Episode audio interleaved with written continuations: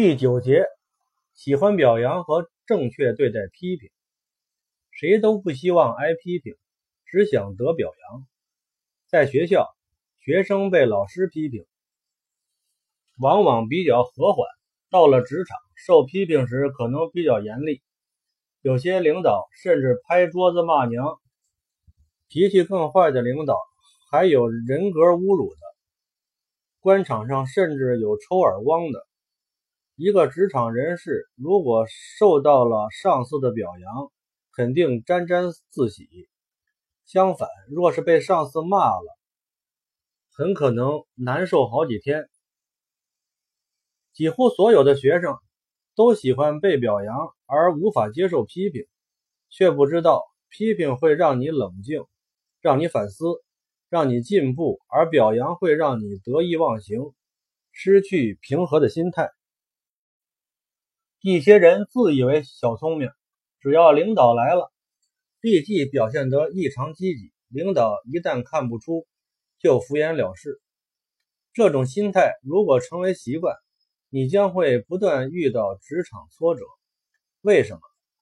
因为你做的时候，以为领导只看到了你积极的那一面，没看到你消极的那一面。然而，你别高兴得太早。领导之所以是领导，他们就算没有洞若观火的能力，也一定会极其小心，不被这种表面假象蒙骗。何况，对于一个职场经验极其丰富的高层人士来说，要看穿这种小把戏，并不是难事儿。所以我需要告诫大家：所谓聪明反被聪明误，不是因为你有大聪明，大聪明是不会误一个人的。你是被你的小聪明误了。什么是小聪明？一句话，自以为聪明。反过来，身在职场求表扬不是一件好事，受到批评也不一定是件坏事。我告诉你们一个职场真谛：不要怕上司批评。如果上司批评，你就要好好思考，同时暗暗窃喜；如果上司骂你，你更应该暗自欢欣鼓舞。相反，上司表扬你的时候，你就需要好好反思、深刻检讨。有人认为这是职场潜规则，其实不是，这是显规则。人同此心，心同此理。比如说吧，上司在大会上公开表扬某个人，张三这个人不错，做的如何如何好，张三因此暗暗得意。错了，上司表扬张三，其实因为张三做的。还算不错，值得表扬。但是坦率地说，也就是矮子里边拔高个，并没有到劳模的程度。若真的是一个劳模，上司就不会在大会上表扬，而是直接提你的级，加你的薪，评你为劳模，给你发奖金。既然张三还没有到劳模那个份儿，上司为什么还要表扬呢？原因可能很简单。除了激励张三，更有可能是敲击李四，暗示王五。上司可能觉得李四、王五做的不好，又不好直接批评，所以用这种表扬他人的方式，旁敲侧击、敲山震虎，让李四、王五感觉到自己存在的差距。此外，还有一种可能，张三这方面做得好。别的方面做的不尽如人意，上司故意拿张三好的方面说事儿，是希望他在另外的某个方面有所改进。认真的分析下去，还有很多种可能。比如说，张三的直接上级赵六在打压张三，使得这个职场团队显得有些乱。领导有意公开挺张三，其实是在表达对某件事的明确态度。领导也在带团队，所有带团队的人都知道，要经常表扬别人，表扬是在为团队鼓劲儿。因此，有事儿没事儿，领导会表扬某个人，谁谁谁不错，谁谁谁哪件事儿做得好。我们这个团队有哪些人非常出色，比如某某某。领导不一定就真的觉得这些被表扬的人有多么的出色。只不过需要有这样的典型而已。还有一种可能，台上还坐着更大的领导呢。领导想通过这种表扬的方式，让大领导知道我这个团队是如何工作的，某些人干的是多么出色。言外之意，这所有出色都是我领导有方。如果分析领导公开表扬一个人的原因，可以写出一篇很长的文章，充满了政治智慧。却又与真正意义上的表扬相距甚远。领导批评一个人，同样充满了政治智慧，充满了韵味。领导如果是在会议上公开批评，无论是大会还是小会，这种批评就是真实的，真实到了上司已经忍无可忍的程度，所以才会不考虑你的任何面子、任何心理接受能力，猛地批评你一通。若是单独的或者小范围的批评，里面的学问就大了。上司要批评你，他所批评的那件事，你毫无疑问是做错了，你需要反省、深思改正，以后不能再犯。若是能够补救的，要尽快想办法补救。另外，说明上司在关注你，在关心你，在帮助你。上司和你很亲近，如果你无论做什么，对了，上司不表扬，错了，上司不批评，那我告诉你，你完了，在这个单位，你不会有很好的结果，就算在别的单位，恐怕也难有好的结果，一定是你的心态、你的思路出了问题。还有一种批评，职场人士一定要警惕，那就是上司借事儿说事儿的批评你。比如说，上司正谈到某个人。这个人如何如何好，突然话锋一转，借助这个人的好，呲你一句：“某某，这方面你得向谁谁好好学一学啊！”这种批评必须高度重视，说明上司已经对你这方面不满了。如果你不小心改正，你在上司面前良好的印象就将开始打折扣。为什么说这些是显规则而不是潜规则呢？因为这三种情形的任意一种情形都是你的错，你受批评，在情理之中，上司无论用哪种方式批评你都是对的，也是他的职责所在。至于他仔细考虑批评的方式，仅仅只是他的工作方法，或者说他的政治智慧。人是一种奇怪的动物，在顺境的时候，面对掌掌声光环。很容易得意忘形，而在平淡环境中很容易麻木，失去锐气，意志消沉，随波逐流。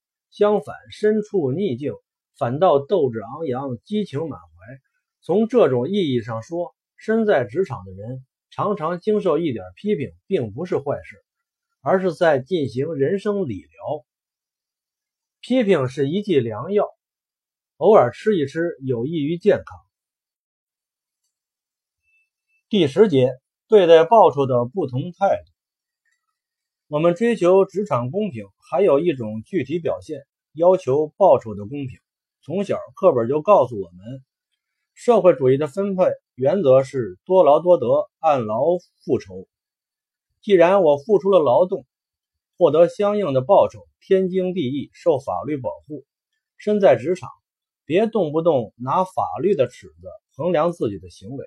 法律是底线，你如果是一个对自己自己有预期的人，就不应该向最低标准看齐。相反，你应该不断提高自己的行为标准。那么，对待报酬的最低标准和最高标准是什么呢？要求付出和得到对等，就是向最低标准看齐，不计得失，不计报酬，就是最高标准。我如果说是。肯定所有的人都不答应。人要生活，不可能不计报酬。社会现实摆在那里，房价这么高，物价一直在持续上涨。相反，工资上涨的水平永远赶不上 CPI。如果不计报酬，拿什么买房子？拿什么结婚成家？没有基本的生活保障，追求所谓的职场成功，岂不是空中楼阁？如果更认真的朋友，或许还会想到。你不是谈学生心态和职场心态吗？怎么谈到报酬上来了？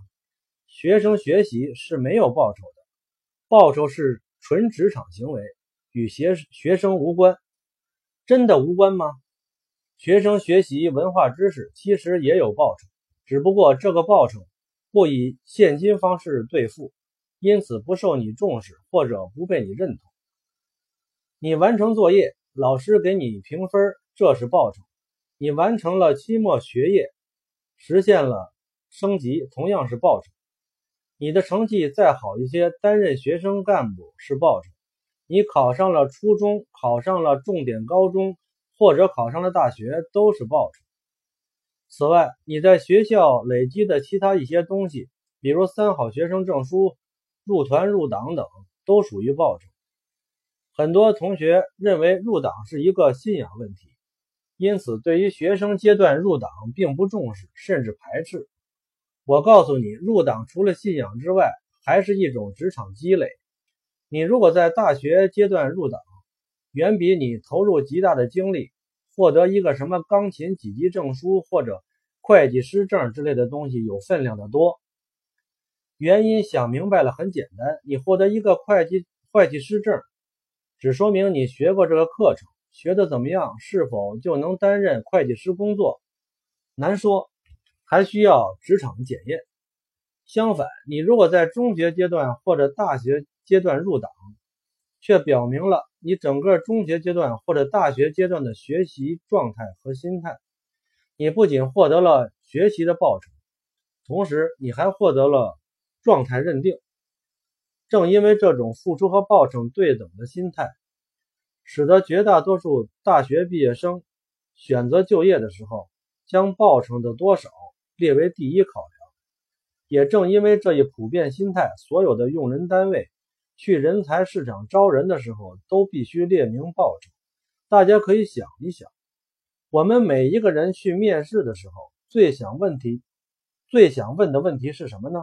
不是升职的预期，升职这种事儿不是计时的，甚至是不可预知的，所以你不会关心，也不是平台的重要性，反正是要找一份职业。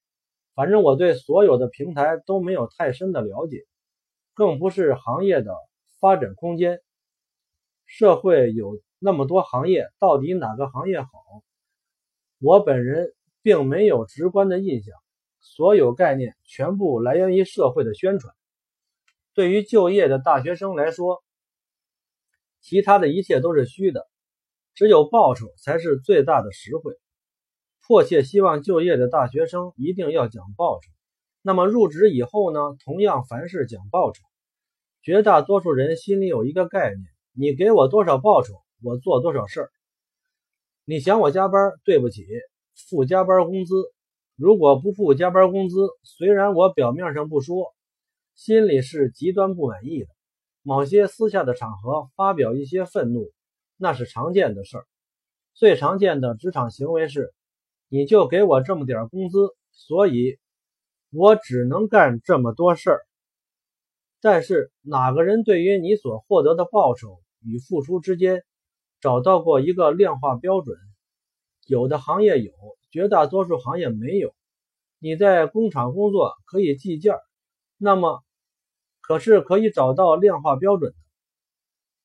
你推销产品也可以找到量化标准，但是。你如果在办公室工作，这个量化标准怎么定呢？你拿到月薪三千元，你认为与你现在从事的工作对等了。可从事同样工作的人，若是在北上广一些经济发达地区，可能是五千的月薪；在一些县城，可能是一千五。哪怕我们不横向比较，我们在本单位找量化，你个人的业绩无法量化。但整体业绩还是可以量化的。我在报社工作，对这个行业比较熟。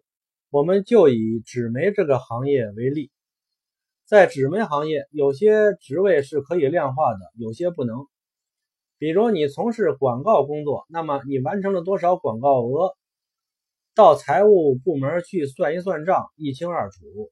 如果你从事的是编辑工作，怎么量化？不错，现在的报社通常都是以记者发稿量和编辑编发量进行量化。呃，这种量化并不精准，发稿量并不完全等同于发稿质量。更重要的，发一篇稿子等同于多少钱，没法对应。上面往往往往是计算好今年在某几个部门支付多少绩效工资，然后按人头把这个总数下达，下面再估算一年大概需要发多少稿，得出一个概数和总绩效工资数。一起进行除法运算，得出每一份值多少钱。可见，你拿的那个绩效工资与你所创造的经济效益无关，而是整个报社所有人创造效益的平均值。你认为你获得的报酬少了，可老板不一定这么认为，他可能认为你获得的已经够多。你认为少了，是以什么为标准？以一个城市的平均工资水平为标准。以这个城市的平均生活消费为标准，老板却认为多给了你报酬。他以什么为标准？他以你的付出和收入为标准，以整个单位的收支水平和贡献值为标准。在这里，同样存在一个二八现象：一个单位百分之二十的人完成百分之八十的收入。而百分之八十的人完成百分之二十的收入。如果将总收入除去各项费用，得出一个百分比来发工资的话，百分之八十的人每个月可能只能拿到一两千元，甚至更少。他们获取的工资显然不是按二八比例来分配，而是占了这那百分之二十的人的便宜。在一个非计件量化的职场。百分之八十的人所拿的工资远远超出了你的付出，也就是说，单位多给了你报酬。因此，作为普通的新员工或者年轻人，你执着于报酬是没有理由的，是一种错误的心态。我们可以再想一想，你执着于报酬的多少，是不是把你自己画在了最低标准上？最低标准是什么标准？是保证百分之八十的标准。看吧。你把自己定位在八而不是二，从心态上，你已经站到了不成功者之列。谈了这么多，对待报酬方面，正确的职场心态是什么呢？确实是不计报酬，不计得失，只讲付出。绝大多数职场人士算不过来一个账，认为我现在付出了，没有得到相应的报酬，我吃亏了。你真吃亏了吗？我告诉你，没有。首先。不说我刚才算的账，你实际得到的报酬已经超出了你的付出。就算你真的付出了很多，没有得到相应的报酬，那么你踏实的工作态度和出色的工作业绩，一定会得到整个职场的认同。正所谓此处不留爷，自有留爷处。要么你会在不久的将来得到升职加薪，要么你被别的同行挖走。大家都知道，湖南卫视乃至整个湖南广电系统非常出名。湖南湖南广电系统那些制片人、主持人的报酬高不高？与职场的普通人士相比，与整个城市的平均收入相比，确实是非常高。假如说整个湖南的平均职场收入是三千的话，那么。湖南广电的制片人可能是这个平均水平的一二十倍，确实够高了。然而仔细想一想，年薪五六十万或者更多一点，与他们给企业带来的利利益相比呢，高不高？比如像《快乐大本营》《天天向上》这类节目，每年给企业带来的收益是几千万，制片人拿到的可能只有几十万，不到百万，而同行。同行到湖南广电来挖人，开出的价码是多少？制片人有三百万，歌星有上千万。既然有如此之大的差距，是否说明湖南广电或者湖南卫视的报酬系统有问题？小问题肯定有，大问题没有。一个节目年收入几千万，以及别人来挖你出价几百万，是你真实贡献的证明吗？是，也不全是。或者说，更大部分不是，这其中很大一部分是平台带给你的积累。你积累了名气，积累了经验，本身就是回报。别人开高薪给你，实际是对你这些年积累的定位，或者说定价。换个角度想，那些挖人单位不是大傻，他们凭什么花几百万来挖你？当年你还是一个职场新人，拿着简历四处找工作的时候，别说挖你，就算你去找他们求一个职位，他们都不愿意干。只有一个原因，你在职场摸爬这么多年，你的平台给了你丰厚的回报，让你积累了大量的无形资产，你的身价因为你的平台而不断累加。现在大家可以算一笔账了，你每天计较于加一次班多拿一百块钱工资，那能是多少钱？就算你一年三百六十五天每天加班，一年下来也就多收入三万左右。以这个标准计算，你加一辈子班，也难以拿到一百万的加班费。何况你真的以这种方式加班，恐怕你工作不了三十年就过劳死了。可见，计较这点加班工资是小钱儿。再算一算，计较月薪是三千元还是四千元，意义大吗？每个月多了一千元，给你的心理满足感确实是巨大的。但是，一年下来，你多拿了多少？一万左右。一辈子下来，也就三十万左右吧。你如果把这种计较小钱的心心劲儿用在工作上，成为了一名出色的员工，那么人家给你的年薪很可能就是三十万甚至一百万。你一辈子计较得到的那那点报酬，人家一年甚至不需要一年就拿到了。可见，吃小亏占的是大便宜。贪小便宜，最终吃的是大亏。